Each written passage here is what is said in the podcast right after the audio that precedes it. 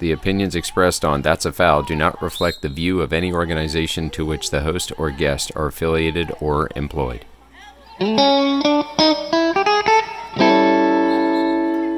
Welcome to That's a Foul! On today's show, we have a guy who tells it like it is. My buddy Doug Turner was there for me at my lowest of lows. And even though we don't connect on the regular, when we get back together, we pick right up where we left off.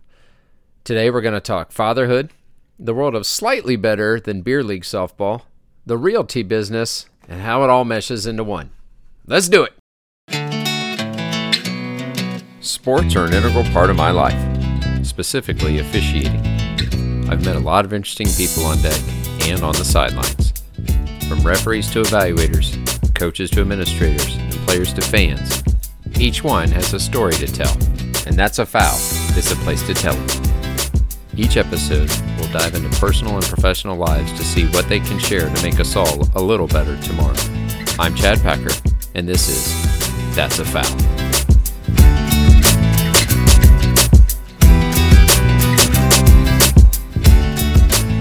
Welcome back.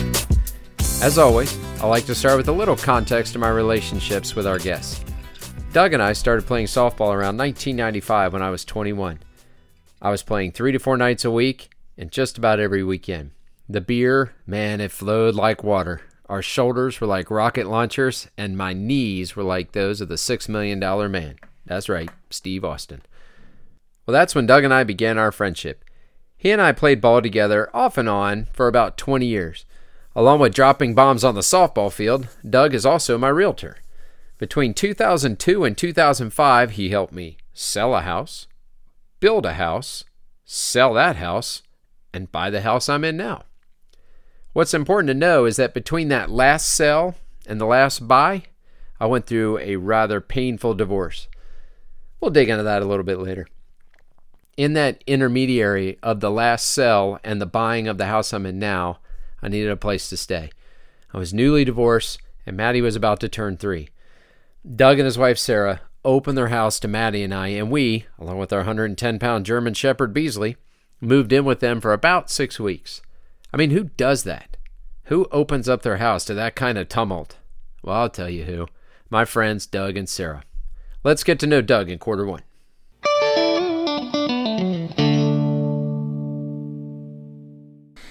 So here we are. Here we in, are. in the basement studio.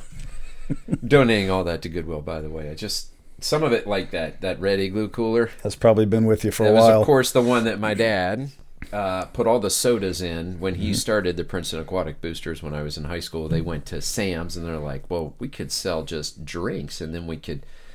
We can get chips and we can sell them up in the stands, and then we can just kind of have a fund to help buy. So he, he started he had had his little Ex- it wasn't Excel because he was probably on the Apple IIe or whatever. But uh, because I mean we're, we're, we're digging into the into the early '90s, but it's really hard for me to part with it. I, It's- I can't even imagine. Yeah, but all that is going too. Doug, we're we're gonna clean up the studio here, Doug. I got a whole raft of stuff in my basement that make you feel better about yourself. It's a lot more than that that I, I, I have not I've not reached that point at which I'm ready to part with. So Yeah, there's a Longaberger basket though. okay. They are not really even worth the wood that they're a part of. They used to be. can When you you talk about timing the market, Timing yeah. the market. Yeah. Right. Timing the. You're a realtor. You know all about timing the market. was that a shameless plug? Heck yeah, it was a, no. it was a shame. It was a shameless no, segue. No, we'll dig into that too. so we were just upstairs talking, you know, and Mm-hmm. to see Heather and, and, and Jenna and, and Maddie, and you know, I want to dig into that a little bit uh, today too. But uh, I do have my my skeleton plan up here. They say podcasters should have a skeleton plan so it doesn't wander all over, but that's what the edit button's for. The audience now, I think, might even be in four states. So we're really starting to really starting to, to grow Expanding. All right. exponentially. Yeah. Most people are probably going to be local, but again, there might be some, some some folks out there. So you and I both grew up in the in in the greater Cincinnati suburbs. You mm-hmm. grew up in Forest Park, Correct. which is just I grew up in Springdale, which is a neighboring thing. I drove by St. Matthias the other day, and I remember, God, that place used to be so big, and now it's Yeah. just, it's just the, it's a tiniest little church. I rode my bike imagine. through Forest Park the other day, just in one of my travels, and everything that seemed so big and so spread out took me about three minutes to cycle through. And mom's house and Yeah. her yard that uh, you know we'd play endless hours of sandlot ball, and it's like wow. I remember it used to be a challenge to hit the ball over the shrubs, and now it'd be like a check swing. You know, it's like you know the the things that were once your Everest are now so small. I think it's funny because when I see houses for sale or neighborhoods or whatever, the first I don't know why. I mean, I'm 45 years old, but the, the, the first thing I go to is, wonder if you could play wiffle ball. In the, oh, if you got rid of that tree, you could play wiffle ball for days. That so you, you said you were you were growing up. I mean, do you even do you even see kids out? In the, you you drive neighborhoods a lot for sure. All the time. Do you see kids out doing what you and I did when we were kids? Not as much. I don't see kids playing pickup ball. And funny we even mentioned that because just the other night, uh, July 4th, we're just screwing around out front. My daughter had her friend over and they're tossing those little white caps, those little things. Sure. that- yeah, Yeah, the they're bang like, snaps. That's it. That's Yeah, it. And lots of lots of sawdust in there. that and lots of shrapnel everywhere. And, and, uh, so Emily goes, Here, Dad. And she threw one to me and I caught it. And I said, I wonder what would happen if you hit that with a wiffle ball bat. So she goes and gets the wiffle ball and the bat uh, out of the basement. So Sam and Emily and I are just goofing around. And all of a sudden, it's like the two kids from next door come over and their parents come over. And then the, the kid across the street who, you know, he's had some troubles in his life and he's, he's back at home in his late 20s and, you know, he's made some bad choices, but he's owning them up, owning up to him But anyway, adult kid comes over that I've known since he was 12. And all of a sudden, there's this pickup game in the cul-de-sac, wiffle ball, just. And, and my buddy June, you know June George Wells. Yeah, yeah, Uh, yeah. He had come over to, to visit, and we're, we're just and there's like eight nine people, and there's parents, and then the kid who's got a checkered past across the street, and an African American cop, and two kids, and two little kids, and parents, and it's like the culmination of my youth right there happening in in my cul-de-sac. So no, it doesn't happen a lot, but it's like there it is, and we used to do that, and I even shared with the parents that my back Sarah and I are both the youngest in both of our families. Okay. So whenever we'd have backyard parties at our old house with the pool and the deck and the acre, all the adults are up up on the deck doing the adult stuff, talking about adult stuff, and I'm like, screw that. I'm I'm, I'm playing wiffle ball with the kids. Um, and once again, for the unknowing audience, that sounds really creepy. Um, but I had a spot in my backyard where if you buy the hundred foot roll of orange construction Yeah. fence from Lowe's or Home Depot, Yeah. and you buy the eight foot tomato stakes, you cut them in half at an angle. Those become the stakes that you can drive in, and a hundred foot long construction fence makes a perfect 60 foot home run fence, which is almost the ideal length for hitting a home run with some effort, but it's not unattainable even for little kids. Nice. And I and I would cut the cut the foul lines a, couple settings shorter on the lawnmower, and I got survey surveyor's paint like you know the Yeah. the, the orange Yeah. spray paint and I'd paint foul lines and yeah, I miss I miss that yard. I don't miss the house, but I miss that yard because that was that was the epicenter of like every family gathering because we had we had the house with the pool and an acre and our Sarah's whole family could come over and we'd play wiffle ball till dark and then it got dark and we'd use the glow in the dark balls and Yeah. oh, it was awesome. So you guys are foster parents for dogs. I don't know how you do that. You know, it's a special uh, special kind of relationship that the first time we fostered, uh, we had had Wally, and we got him in August. We fostered in like December, November actually. And I told Em she was she was not quite five. We are preparing this dog for her new home. She's not ours. We're just keeping her for somebody else. So who are we keeping her for? We don't know yet. But that was that was the that was the foundation. And um, you know, going into it with that mindset. Now, Sarah is my leveling influence because if it weren't for Sarah, I'd probably have 20 dogs and a bunch of cars, a couple more motorcycles, and no money. Um, but she's always the one, we don't need another dog. We don't need another dog. So when we fostered Mikey, I always go in. I mean, there's there's some there's some dogs. It's like, my God, I can't believe we let that dog go. And there's two in particular. It's like, man, those are the ones that got away. Um, so we were going to foster, and there's these dogs coming off the track. Yeah. So Brenda, uh, she runs the adoption group. She sent the picture of the four dogs coming off the track. And Sarah goes, and we knew that the dog we were going to foster was named Tyler. And she saw Mikey's face, and she was like, "Oh my God, I hope that's not Tyler." I said, "Why?" She's like, "I don't know if I could part with that face." Oh. It wasn't Tyler, it was Mikey. So we went to Brenda's to meet the four dogs that were available for fostering. And she said, Well, this is Tyler. And it just, he was a good dog, but it just, Sarah and Mikey just, she, she, she he had her at hello. And, uh, she just, he, he's, he's got a very pretty face. He's a very sweet dog. So there's that. He was a good looking dog.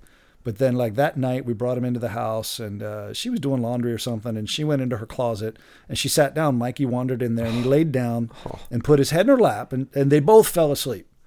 And that was like that. That so the next morning, she's like, "We're going to keep Mikey," and I'm like, "Oh, coach, hold up, is this a trick?" Because because I'm the one that I could keep them all, but I know I'm not going to. She's the one that we don't need another dog. So when I, I thought it was a trap, it's like we're going to keep Mikey. I was like, oh, okay, cool. That's hold up. You're not playing with me, are you? So that's how we adopted Mikey. We we officially ado- the official adoption date was March 4th of that year, 5 years ago, uh, which was my mom's birthday. My mom was a big dog person, so even though she knew several days ahead, we filled out the paperwork and dated it March 4th as kind of like paying Sure. homage to my mom. Nice.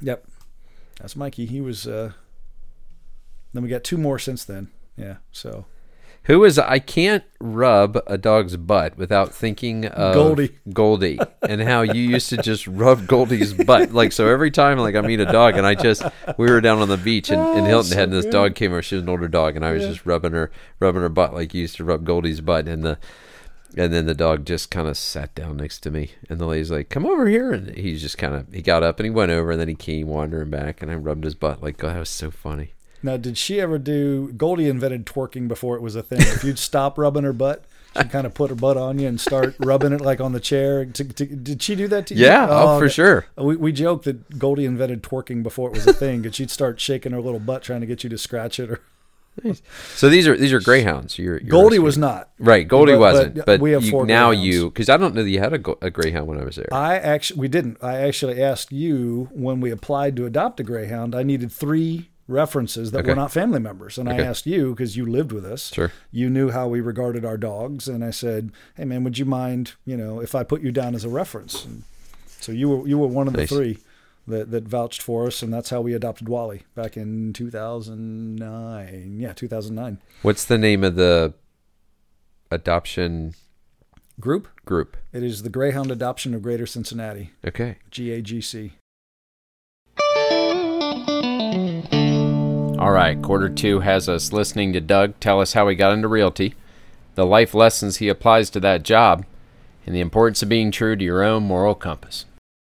How did you get into realty? I know, I think it was X Tech. You were at X Tech? Fujitec, very close. Fujitec. Yep. Well, then who was at X Tech? Brad Alvis, I believe. That's who it was. Brad That's Alvis. right. Yep. Okay. Yeah. Yep. Another another softball player. Yep. So you were at Fujitec doing engineering Yes. type stuff, and then you you found yourself into the world of realty. Eventually. Yeah. there's there's a chapter missing, uh, but great memory though. Fujitec, yeah, that was my first my first job out of college as an engineer, wet behind the ears, thinking I was going to change the world, and uh, then I realized I was just a small tooth in the cog of a bigger machine, and uh, enjoyed what I did there. But after 17 months, um, it was like time to make the donuts. Same thing every day. um, and I real yeah. So I, I did change jobs in '96, which was a little scary.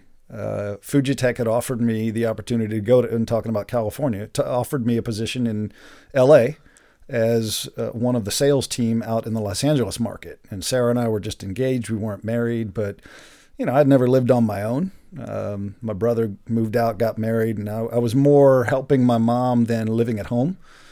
Um, I was on the verge of needing to make a decision. Whatever it was, I was not going to be in Lebanon at Fujitec anymore. And uh, I went to a company called Rotex. I had interviewed with them. I spent three and a half years with them as an application engineer. They made industrial sifting equipment. They tr- patented or trademarked the name Screener.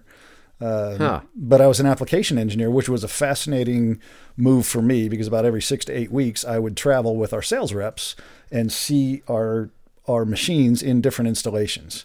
I mean, I was 2,200 feet down in a salt mine in in the Finger Lakes of, region of New York at a at a Cargill salt mine, seeing these big, you know, 15, you know, 50, what was it, seven seven feet by 15 feet, these massive screeners, just screening salt, screening out the impurities and the big chunks out of salt, and uh, and anyway, so that was a great job. I I loved what I did, but after three and a half years, the old guard started retiring, Okay. and newer management came into place and it was no longer you know the 50 something guys business on a handshake where do you want to go to lunch it was us and them and it was very corporate and there was like that invisible wall and i stopped enjoying who i did it for so i was ripe for a change and uh, funny about relationships and connections you make and, and everything um, I'm, I'm realizing now as I hear myself talk, I'm taking the long way to get there, which is kind of my superpower. but uh, It is.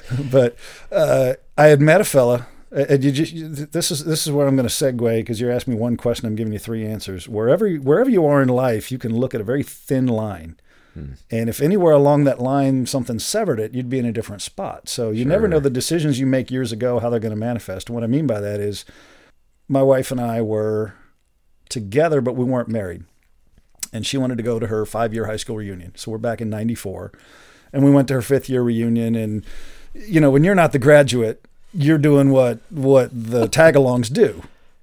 Hey, I'm Doug. What's your name? Oh yeah. What do you do? Oh, I'm a real estate agent. Oh, cool. What do you do? I just graduated. I'm an I'm an engineer. Oh, great. You know. So this fellow named John and I just made a connection, and we talk and we get to know each other. And uh, he was the husband of one of Sarah's good friends, and uh, we end up getting together socially a few months later, whatever. And then that that that that kind of petered out. You go back to life as usual. Fast forward five years, ten year reunion. Now it's ninety nine. And Sarah's like, yeah, you know, I graduated from Reading. I still see most of these people all the time. Why, why are we going to go to this? Let's let's do something else. Let's go to a dinner and a movie. I said, hey, babe, it's it's your reunion. We'll do whatever you want. At the last minute, we pull the trigger. We decide to go to her reunion. So who do I see? I see that same fellow I connected with five years ago, and that's that's that's my lifesaver. That's that's my life vest in Yeah, in, right. in the open water. Like, that's thank- my dude. That's what I'm that's my, my boy. So I was like, hey, your name's John, right? Because it's like, God, I'm in a sea of people. And then she goes off and does her thing, which is what she's supposed to do. Right, and I'm, right. I'm not going to be her anchor and ruin her fun. so we sit there and start shooting the shit. And, uh, you know, you're a realtor, right? Yeah. How's it going? Oh, man, it's great, man. Business is booming. And who do you work for? Yeah, I work for my dad. He owns this company. And, man, we're looking to expand. Business is booming. I mean, we got so much going on. We're turning business away. You don't know anybody that would like a job, would you? dun dun dun. you know, mentally, I'm going, huh. And at the time, I didn't realize, boy, is this going to be one of those conversations that sends my life down a completely different path? But 20 some odd years later, in hindsight, it was. It was exactly that, and I didn't even know it. So I said, I don't, I don't know, keep talking. Because engineering to real estate, that's just about as quantum of a leap as, as somebody could make. you know. Sure. Um, that was the catalyst that three weeks later, I quit my job. Wow. I mean, I left a career that I had spent five years in school building and four and a half, five years in the in the field because that tells you how how how unhappy I was. And uh, you know, when we bought our first house, we made a conscious decision that should something happen to either one of our incomes, we we could make it. And I gave myself a year. It's like, okay, if at this time next year I can't replace my income, if I don't have some indication that I'm going to be successful, I've got a degree, I've got five years of experience outside of school, and three years of co-op. I, I'll land on my feet. Yeah. And no kids, modest mortgage. Right. It was just the two of us, and if I fell flat on my face, I'd lick my wounds, I'd admit defeat, and I'd, I'd suck it up and move on. Huh. Huh. Long answer, getting longer. That's great. So, So- do you do you watch Modern Family? I don't. I've, I've uh, but I've been told uh, the, the main character is a real estate agent, Yeah, right? yeah, Phil Dunphy. Phil Dunphy. There's a friend of mine that says not o- not only is that a parallel, but he, he, he seems to think I bear a, a- at least a strong enough resemblance to the guy. You do. You know, tall, dark hair, you know, Yeah. stun- stunningly handsome. Excuse yes, me. indeed, I'm indeed. just kidding. well, what's what's funny about that is, you know, I, I don't know if this is the case, but one of the things I admire about you, and I, I don't know if it's because you're a realtor. I think it probably has something to do with it. You are one of the most ethical, morally centered dudes that I know. I think as a whole, yes, we we as realtors are bound with professional ethics. There's canons of ethics and there's a code of ethics, and they're related, but they're different. Um, the canon of ethics, uh, that's like kind of the global thing. The code of ethics is is more basically it's the golden rule. I mean, you know, it comes down to treat people like you'd want to be treated. And everybody, it's like everybody knows that car salesman. Everybody knows that attorney. Everybody knows that realtor. Everybody knows a slimy guy. Uh, in an anonymous survey of what people think about certain professions, we're ranked right there with used car salesmen and attorneys. No offense to those who are listening who are attorneys and car salesmen. Um, one of these days, I'm going to have an attorney or a car salesman as my client. And they're not going to like that reference. But at the end of the day, I got to respect myself. I got to respect the guy looking back at me in the mirror the next day. Um, and I just think that's more of my upbringing and more of who I am than what I do. But again, what I tell people is who I am is what I do, and what I do is who I am. And you get me. Wow. And I've tried to be consistent, whether I'm the guy cutting grass, playing wiffle ball in the cul-de-sac, the guy on the ball field, and you've seen the good, bad, and the ugly of that guy. Yeah. And I tell people I'm not perfect. I try Yeah. to keep a lot of juggling balls up in the air, and I'm going to drop one. And I hope I don't drop a big one, and I hope I don't drop one that, that means something. You know, I hope there's something I don't drop that that I can't fix. But yeah, I mean, there's um, I, I do hold myself to a pretty high standard, but that's just personally, and the professional just kind of rolls out of that.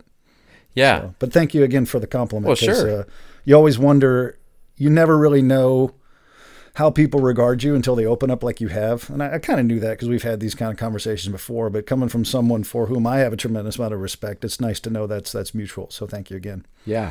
Yeah, that just think we met for breakfast at first watch and we were two forty some year old guys, we were just blubbering like I mean just the, the tears were flowing. It was that was great. That stuff that stuff really fills my bucket though. It does. You know that that does me as well because I, I don't have a lot of uh, I don't have a lot of guys that I can get into deep meaningful stuff with because I think guys just by nature have their walls up and Sure. and they don't like letting them down. I don't think I don't think we like showing our vulnerable side except for you know for and that goes back to the caveman mentality you know beating our chest we're the provider Right. but uh, there's those two or three people that you go you know what I need to fill my bucket to steal Yeah. your line I'm gonna I'm gonna give so and so a call so. Nice. I used to think that what you did influenced refereeing, and now I recognize that refereeing influences what you did. Hmm, you Okay. know, so now that you, uh, so you've been a realtor through several different phases of your life. Oh yeah. Does that bleed into the phase you're in, or does the phase you're in bleed into realty? For instance, now that you are a parent mm-hmm. of a teenager mm-hmm. who, like mine, pretty much wakes up after after the Price is Right is over In the summer. Yeah, in the summer, right? but now that now that you're a parent, how does that it do, does that affect you being a realtor, or does that code and canon of ethics affect you being a parent more? Like, which one do you find being the influencer of the other? I don't know if you've Wow. thought much about that, but I haven't really gone down that rabbit hole too much, but um, that's an interesting one to consider. Uh, I, I think the continuity of who I am, you know, whether I'm parent guy or realtor guy or, you know, guy on the bike, whatever, I, I still think the ethics and the, the moral compass points in the same direction, but um, I'm not really sure even how to answer that, except that uh, it has been neat for Emily to, to grow up with a parent in the house that has that flexible schedule yeah, that you know hey chase your own dream you know you don't have to you don't have to do this that or the other. If you get knee deep in a career make a change before it's you know too late. Uh, and too late meaning you've got a house you got a family and you're tied to that paycheck. Because i worked with guys at rotex that you know they're in their mid 40s i got a house two kids and it, they they were experiencing the same things i were but they were invested.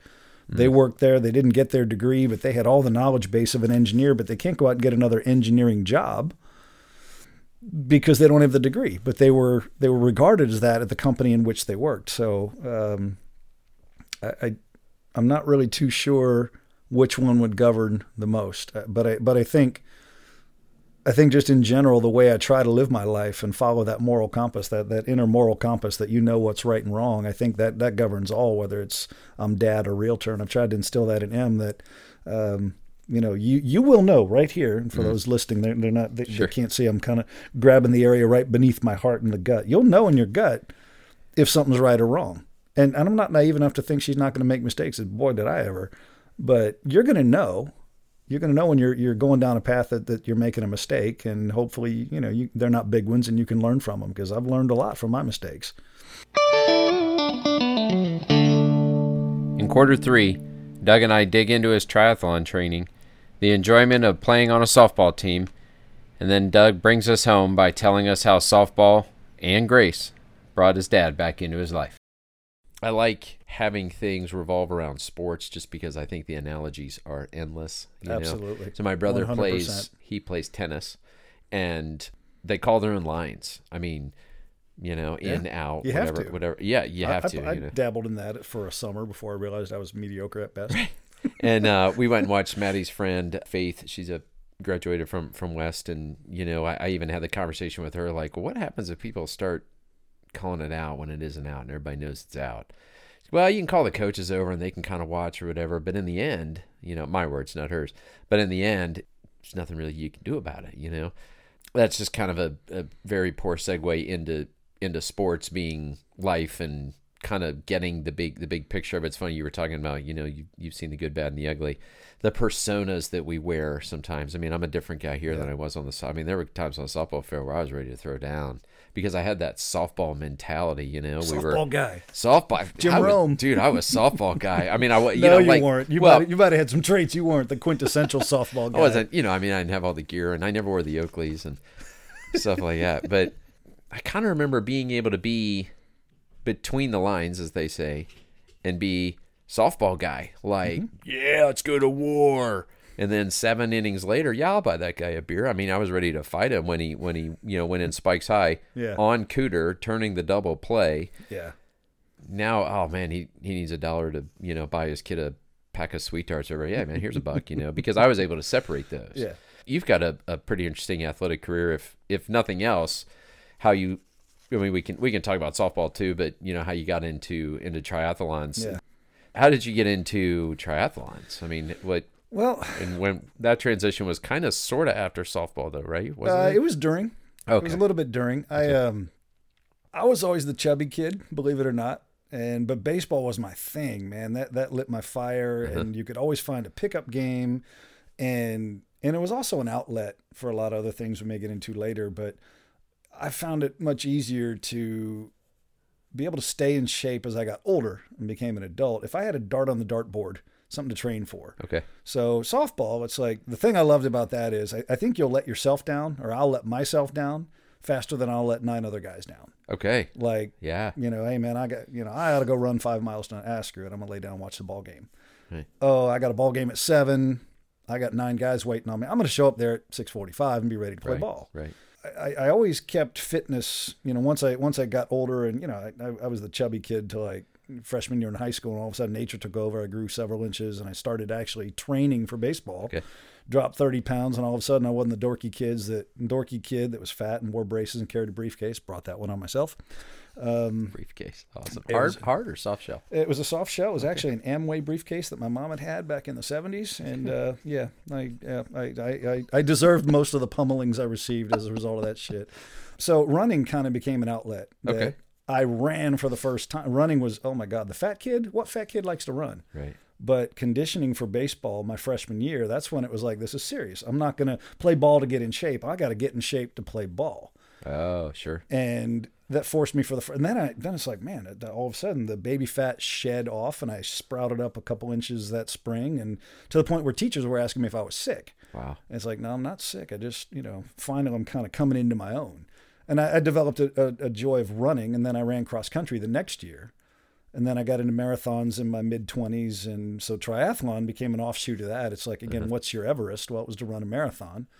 And I did that in 97. Um, everybody joked when I got married in 97, oh, you're going to stop playing ball. You're going to get fat. You know, you're going to do what every married guy does. And I'm like, no, I'm not. And here's why I'm going to train for a marathon with Sarah's blessing. And, uh, you know, ran, ran a marathon and that and ran a few more. And then, you know, life took over and you changed careers. And then that became my focus. But in my mid 40s or in my, in my 40s, uh, my new Everest became an Ironman. Hmm. And it's like, you know, how do you eat an elephant one bite at a time? Well, how do you do an Ironman? Well, let's, let's do one of the little short races. And I remember talking to you. Yeah.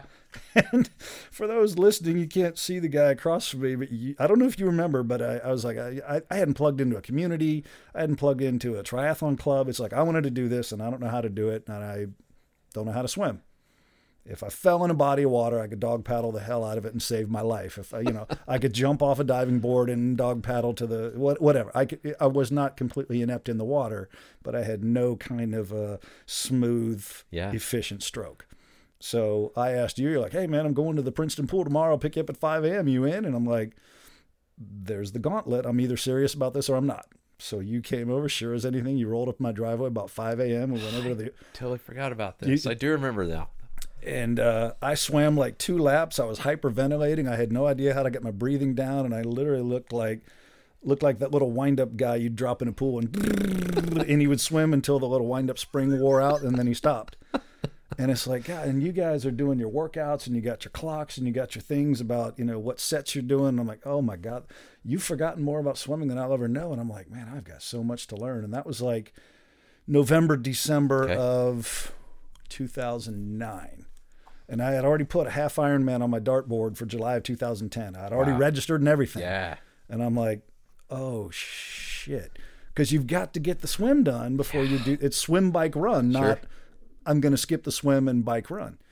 So uh, that was it. It started with a desire to do something big, and you know, in our 40s, I think we all start to face our our own mortality and what am I going to do, and I want to do something great, and you know that that whole thing. So it really wasn't my midlife crisis, but uh, that that was it. That was that was the driving force. That you know what I, I remember watching on Wide World of Sports these nutcases out in Hawaii doing this thing called an Ironman. I'm going to do one of those. Yeah. And be careful what you project out to the universe because, you know, if you've read the book The Secret and stuff like that and Secrets of the Millionaire Mind, the stuff that you profess verbally or otherwise, if you that that'll come back. If you if you really if you really intend upon that, be careful what you speak out. I don't understand how it works. I just know that it works. Yeah. There, there's all kinds of ways I could go with that, but you asked me a direct question. I did anything but give you a direct answer. That's how I got into triathlon. I wanted to do something big, and uh, it kept me in shape, and it it conflicted with, but it also tied in with with softball because it was at the same time. But Sure. you know, getting in better shape made me a better ball player. Yeah. So Do you have something from that that maybe like if someone were to say, "So you played ball for a while?" You said you played it for a while. Yeah. You know what's a what was that like? what was that like? There's a lot of chapters in that book. Yeah. Uh, But I think the overriding one, if if as you were asking the question, I was like, boy, what am I going to say to this? And it's probably something you heard me say when I, I when when you played uh, with us, and it's like, hey man, here's my philosophy on softball. Most of us, we're in a certain age group where Yeah. we've got jobs. Most of us have houses. Some of us have kids. We got responsibilities. We got to be an adult Yeah. the rest of our lives. But for an Yeah. hour or so, a couple or three times a week, we get to be a kid. Yeah. I remember. I know where you're going with this. Leave that shit outside the lines. Everybody brings baggage, and- Sure. and, everybody deals with baggage differently. And everybody, some of these bags are bigger than others. But it's like, man, we are young enough, healthy enough, free enough, fortunate enough, wealth, whatever. We're whatever. We're enough to have the privilege of playing ball and being a kid Yeah. for an hour or so. Don't don't don't mess that up Yeah. you know appreciate it for what it is don't mess it up for you for me for the other team and i think that that's that's probably what i miss the most Yeah. i, I don't i don't know that i miss playing ball Right. as much as i miss the feeling i had when i played ball Yeah. because I again I was Wow. accountable to the nine or ten or eleven or however many guys we had on the bench and with whether we had one or two AHs or whatever. But I miss that. I still had the excitement. I still had the little kid excitement. Like I'd even get up on game day. It's like I got these appointments and this appointment. Right. like, but I get man, our game's at seven thirty and nine thirty, and it's going to be cool. And um, you know, toward the toward the end of my career, I only played with career like it was something big. Toward the end of my playing days, yeah, my dad would come Yeah. which was kind of neat because dad didn't make a lot of the little league games and there were multiple reasons for that you know dad's career and friction between my mom and my dad and whatever else but you know that was my dad's and my time and it was cool because we kind of captured something we never really had which was just some father son time and he'd come and watch it watch play ball and then between and you guys you guys collectively embraced him like the team dad Sure. which was really cool too. Yeah. Uh, you know, uh, at the time there was you and Mark and Cooter and Merrill and I'm probably forgetting. I'm not trying to, but uh, you know, Right. everybody. If if Dad missed a game, hey man, where's your dad tonight? And that that made me feel good, despite the strained relationship we had. Mm-hmm. Those are the things I miss about you know the feeling I had when I was playing. You and your dad have a really cool relationship. I know he had the the fold out chair. He had the the cool fabric weave through chair. You know what I mean? The, old, '60s era. the old school thing, Oh you my know, God, with yes, his, he did. yeah, which is which is fantastic. But I remember he he would come, and I I think that's probably why a lot of us men enjoyed having him around because I think as you get older, you recognize what your dad means to you as a guy. Yeah. I can't. I Yeah. mean, I love my mom. I know what my mom means to me, but I think dads and sons have an incredibly unique relationship. How did that get back together, and what are some things that you focus on as a you know? Again, it's it's kind of an open mic, and we Yeah. can go as long as we want because it's, we'll, uh, we'll we'll dig into dads and daughters too. But Yeah. here's where we're digging again.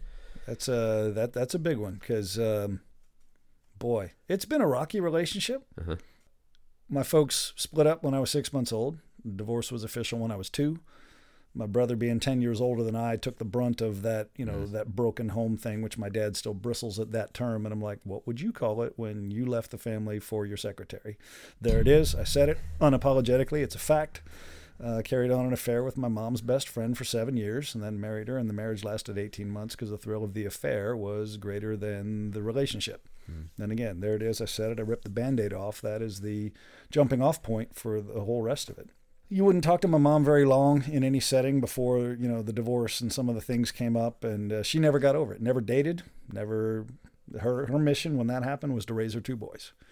And my dad you know after that divorce um, dad was dad was never alone. He always had somebody there either you know somebody he was bringing along uh, somebody he was married to um, which there was the friction. You know, my mom to come to my ball games, you know, he'd bring his wife. Of course, he'd bring his wife. How are you going to come to your son's ball game and not bring your wife? As an adult, I get that. They would sit on like the other team sidelines, and it, you know, so I have mad respect for divorced couples that still make things work that I see as an adult that still make things work and can still be peaceable like go to their kids weddings and go to their kids graduate because I I didn't have that so it was always a strange relationship. Um, but you know, Dad and I've had had bouts where we just didn't speak. But on his 75th birthday, my daughter was two, and it had been 10 years I hadn't talked to my dad. And this wow. little voice inside my head went, "Look here, dickhead. Your dad, whatever he's done or not done, or whatever he's been or not been, that's the only dad you're ever going to have, and you need to reach out." And I, I didn't know if that was like psychic, like my dad's going to die soon or whatever. That was 13 years ago. Uh, but Emily deserved to know her grandfather, mm. and she was two, uh, just just turned two, um, and then that that that band aid needed to be put on the wound. So that kind of became the jumping off point for. I think my dad also wanted to recapture some of the things that he had forfeited. You know, that's why he came to my games. He's retired now. He doesn't have a career to chase. He did own his own business, but it wasn't a travel the world 60 hour a week thing. He, he could set his own hours. Um, yeah. So that, I mean, it was kind of neat that, that, wow, this is what it could have been like when I was nine playing sandlot sure. ball. Sure. You know, there's dad in the stands, but, uh, to steal one of your words you used ages ago, it's a watershed moment when you realize you start viewing your parents as somebody vulnerable, as somebody maybe feeble that mm. used to be a rock, that yeah. used to be bigger than life. And it's like, shit, dad was 75 and all of a sudden i viewed him as there's my dad. He's an old man versus oh that's my old man.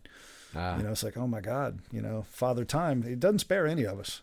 There's some people that would give up anything to have their dad back in any capacity even if he's yelling at him even if there's a divorce even if there's friction because to have that one last conversation and i've got that i've got that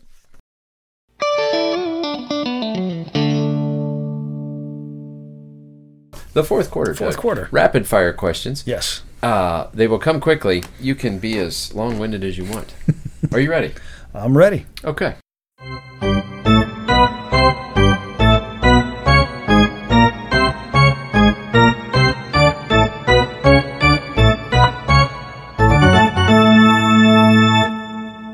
You ride motorcycles. Mm-hmm. Are you a left side of the lane or a right side of the lane? I'm a right side of the lane guy. I want as much distance between me and the oncoming traffic as possible. Okay, I'm finding that more with um, cell phone usage. I'm I'm generally a left side of the lane guy mm-hmm. because it gives you more room to go right. Uh-huh. But now that you I've have people crossing the double yellow, that's why. I know. I that, need, that's I need I'm there. Do you still ride? I do. Nice. Not as often as you know. It's just like any other luxury or novelty when you have responsibilities and yeah. things that take you away from recreation. But just rode with June last week, as a matter of fact. So nice. yeah, yeah. All right. You? Uh, yeah, we got it. We got it fixed. Uh, okay. Again, when the girls were in that age range that Emily is, Yeah. uh, it just became harder to do it. But Yeah. now we've got a little bit more time. Yeah. So yeah, good. Em, Em rode with me, uh, with June and me a couple weeks. We, it was a long ride. It wasn't just down to Skyline and back. We, we rode out to Brookville. Ooh. Uh, so it was back roads, country roads, and then it took to 74 back home, which was a little scary having Em on the back. But Favorite pizza joint to take the family to? Wow. Local, probably, but The newest, the newest favorite. This answer would have been different two years ago. Raymond's up in Liberty Township. Hey, I got tickets to a UC basketball game, Mm-hmm. a Reds game, Bengals game, and Cyclones. They're all fantastic tickets, Doug. Which ones do you want? Reds. Please. if you could win a gold medal in any event at the Summer Olympics, which would you choose? Wow, the Summer Olympics. Or you could go winter. You No, just tell no. me. I was going to say, me now or me anytime in my life? Anytime if you want. It's it's really your game. Baseball. I, but baseball is no longer an Olympic sport. Okay. It, it debuted in '88, and I, I remember thinking as a whatever year old kid when I heard it, that baseball was going to be an Olympic sport. I was like, I could make the '88 team. You know, delusions of grandeur, realizing you know, like the Barry Larkins of the world would have played on that team. Yeah. If I Yeah, just that- go out and hit Yeah. more every yeah, night. yeah. If I just hit the weights and I wasn't the little fat kid in the neighborhood, I could have made it. I could have been a contender. I could have been a contender. Yep, baseball would have been it. What are your thoughts on beef jerky as a viable snack? Uh, um, overall, I'm for it, but as expensive as it's gotten recently, it's not a staple in my pantry. Yeah, peppered or traditional or teriyaki? I like them all, but Mm-hmm. if I had to choose, if you backed me into a corner and said I'm not letting you out until you take one, Mm-hmm. I'd probably go with the just the the, the, the generic, just Okay. the plain old, plain old. Okay. Can you give us a realtor's summary of the basement studio we're in? Something you would Realtor a- summary. You know, like a charming bungalow. Okay, let's see. Amazing finished lower level space with an attractive bar in the corner with some reclaimed wood suitable for many activities, ranging from a home office to a playroom or just a relaxing space from which you could watch the game or your favorite TV show. That's great. That's so good. Oh, that's so good. You should be a copy editor. Thoughts on the designated hitter in baseball? Wow, boy, you talk about You stuff. could go Bull Durham here. I was gonna say you talk about something that's gonna piss off half the people, no matter your answer. Uh, I liked the fact that it was unique to each league. I liked when it was interleague play that you had the designated hitter in the American parks and you made the pitcher's bat in the National League parks. uh, who's on your playlist right now? Do you have a playlist? I don't really have a playlist, but I do have my favorites on Spotify. Okay. So I'm embarrassed to tell you. Um, John Denver's on there. I'll, I'll take some heat for John Home. Denver. Take me home, Road. Country Roads, Rocky Mountain High. Yeah, man. Almost heaven. West Virginia. you got to edit that out because I'm a terrible singer. Uh, Darius Rucker's on there for sure. Luke Bryan. I got some 80s stuff. I got Billy Joel, Elton John. I got some Madonna. Um, you know, a lot of the old, like Papa Don't Preach, or like it's- Vogue. Um, more of the older stuff, more of the stuff when before she got like dark and Yeah. you know kind of negative and pessimistic. You Mm-hmm. know some of her pop stuff because I find myself gravitating. If if I'm in a car, my go-to is probably the '80s channel. Yeah. Yeah. Yeah. Yeah. I can give it that. That's my go-to. But yeah, I'd say if I had to pick like one favorite artist right now, it's probably a tie between Darius Rucker and Luke Bryan. Okay. You've got treats for Emily's soccer team tonight. Do you go with Capri Suns, juice boxes, or do you just throw caution to the wind and break out the sodas? Wow, is this Emily at 15 or Emily at nine? Nine. Nine, probably the Capri Suns. Like clear or cherry or what? Probably the variety pack we could pick up at Sam's or Costco. Okay. Yeah. I used for us, it was the little hugs, you know, after baseball oh, games. hugs. We'd Forgot have about hugs. Oh my there. god, that was sugar, straight sugar. Never tasted better when you peeled off that little foil. I do remember the foil. Oh yeah, and occasionally you wouldn't get it all, and you'd, you'd get some in your mouth, like Yeah. you bite down on it on a Yeah. filling and send a shockwave through your jaw. Oh my god, yeah. Talking again, connecting back to sports. Yeah. That, that was that was the, that was the go-to for the the dugout in the little league. For sure. Yeah, man. Coolest car you've ever owned or automobile? Wow. Mode of travel. We'll, we'll go ahead and throw the motorcycle in there too because you've owned you've owned some cool Boy, ones. if I if I have to pick one, I would probably say my H1 Hummer that I had in the early Mm. 2000s. That was gold. Yeah, it was that that was it was fun because it was a it was such a such a bucket list item Yeah. for so long that I wanted to get, and then I finally got one because I could write it off. Yeah. It was my rolling billboard that I had wrapped with all I my retro stuff, and Yeah. yeah, I used to, I used to, man because I didn't care what the weather forecast was. You know if it's going to snow tomorrow? I don't know. I'll be able, I'll be able to get through it. I don't, Don't know. know. I don't know. Don't care. I don't know, and I don't care. That, that you know, there's a there's another Darius Rucker song. I don't know, and I don't care. Final question. Last one. Last one. Best advice you've ever received. Wow, not not specific to any, just best advice. It's just, I've I've had so many good mentors that if I had to pick one, it would have been my former sales manager at my old company, Karen Schlosser, and uh, it was just very general. She, she's an amazing mentor and teacher and sales manager and person and realtor, just a great person that I still hold in very high esteem and consider a friend. But whenever she would teach, she'd say, "Hey, this is just my opinion. Take what you like and throw away the rest." And I think that's fairly universal for as we develop our moral compasses and how we're going to respond to this. Take what you like and throw away the rest. And uh, you know, as we adapt, like I like my advice to Emily, look, I don't want you to just be a little miniature me. I want you to understand why your dad feels and thinks and does the things he does. Take what you like and throw away the rest, because I want her to be her own independent person. So take what you like and throw away the rest is probably just the most universal. Th- that and a close second is a fellow named Chris Koob, uh, who was a mentor of mine years ago, who said something similar to what your brother said, which was when faced with a decision, usually the harder one is the one you should go for. And uh, I guess the very last thing, because because this has been important to me, it's not really advice. It's something I read in a book, "Secrets of the Millionaire Mind" by T. Harv Eker. You ever read it? No, I Uh, am it- not a millionaire. Uh, um, If I read the book, I would be. you, yeah, because you haven't read the book. Uh, it's more about the mindset, and I, I- I think Secrets of the Millionaire Mind might turn some people off that think it's just about money, but it's just about the successful mindset, which is whenever you come upon a crossroad, and this isn't a direct quote, but the sentiment is the same. Whenever you come up upon a, a major decision or a major opportunity, you generally have one or two big opportunities in your life, whatever that is, one or two. So when you come upon an opportunity, you got to ask yourself: Is this your first or is this your last? Wow. and and so there you go. Anyway, take what you like, throw away the rest. Choose the harder path, and uh, when faced with a decision, you got to ask yourself: Is this the first or last? Gold. There we go. I, I, I do what I can. Do you feel like you won by playing? Oh, absolutely. Great. Yeah. That's all we needed then.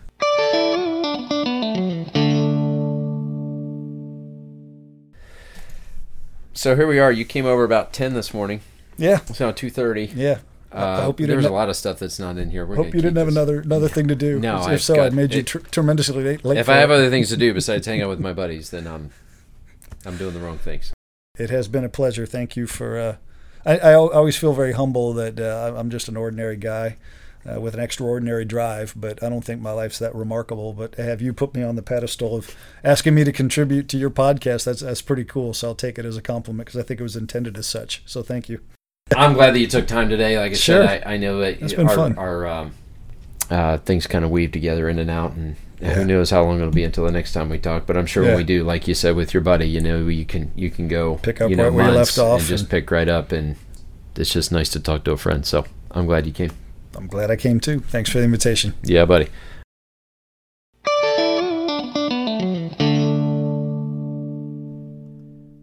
Doug and I hung out for about six hours for this episode. There's lots of discussion around a bevy of topics, but I hope what I've included here captures the essence of who Doug is and what he brings to the world. He's a sharp, sharp guy who is incredibly introspective. And during this crazy time, it was good to see him. It was good to give him a hug, and it was good just to talk as friends.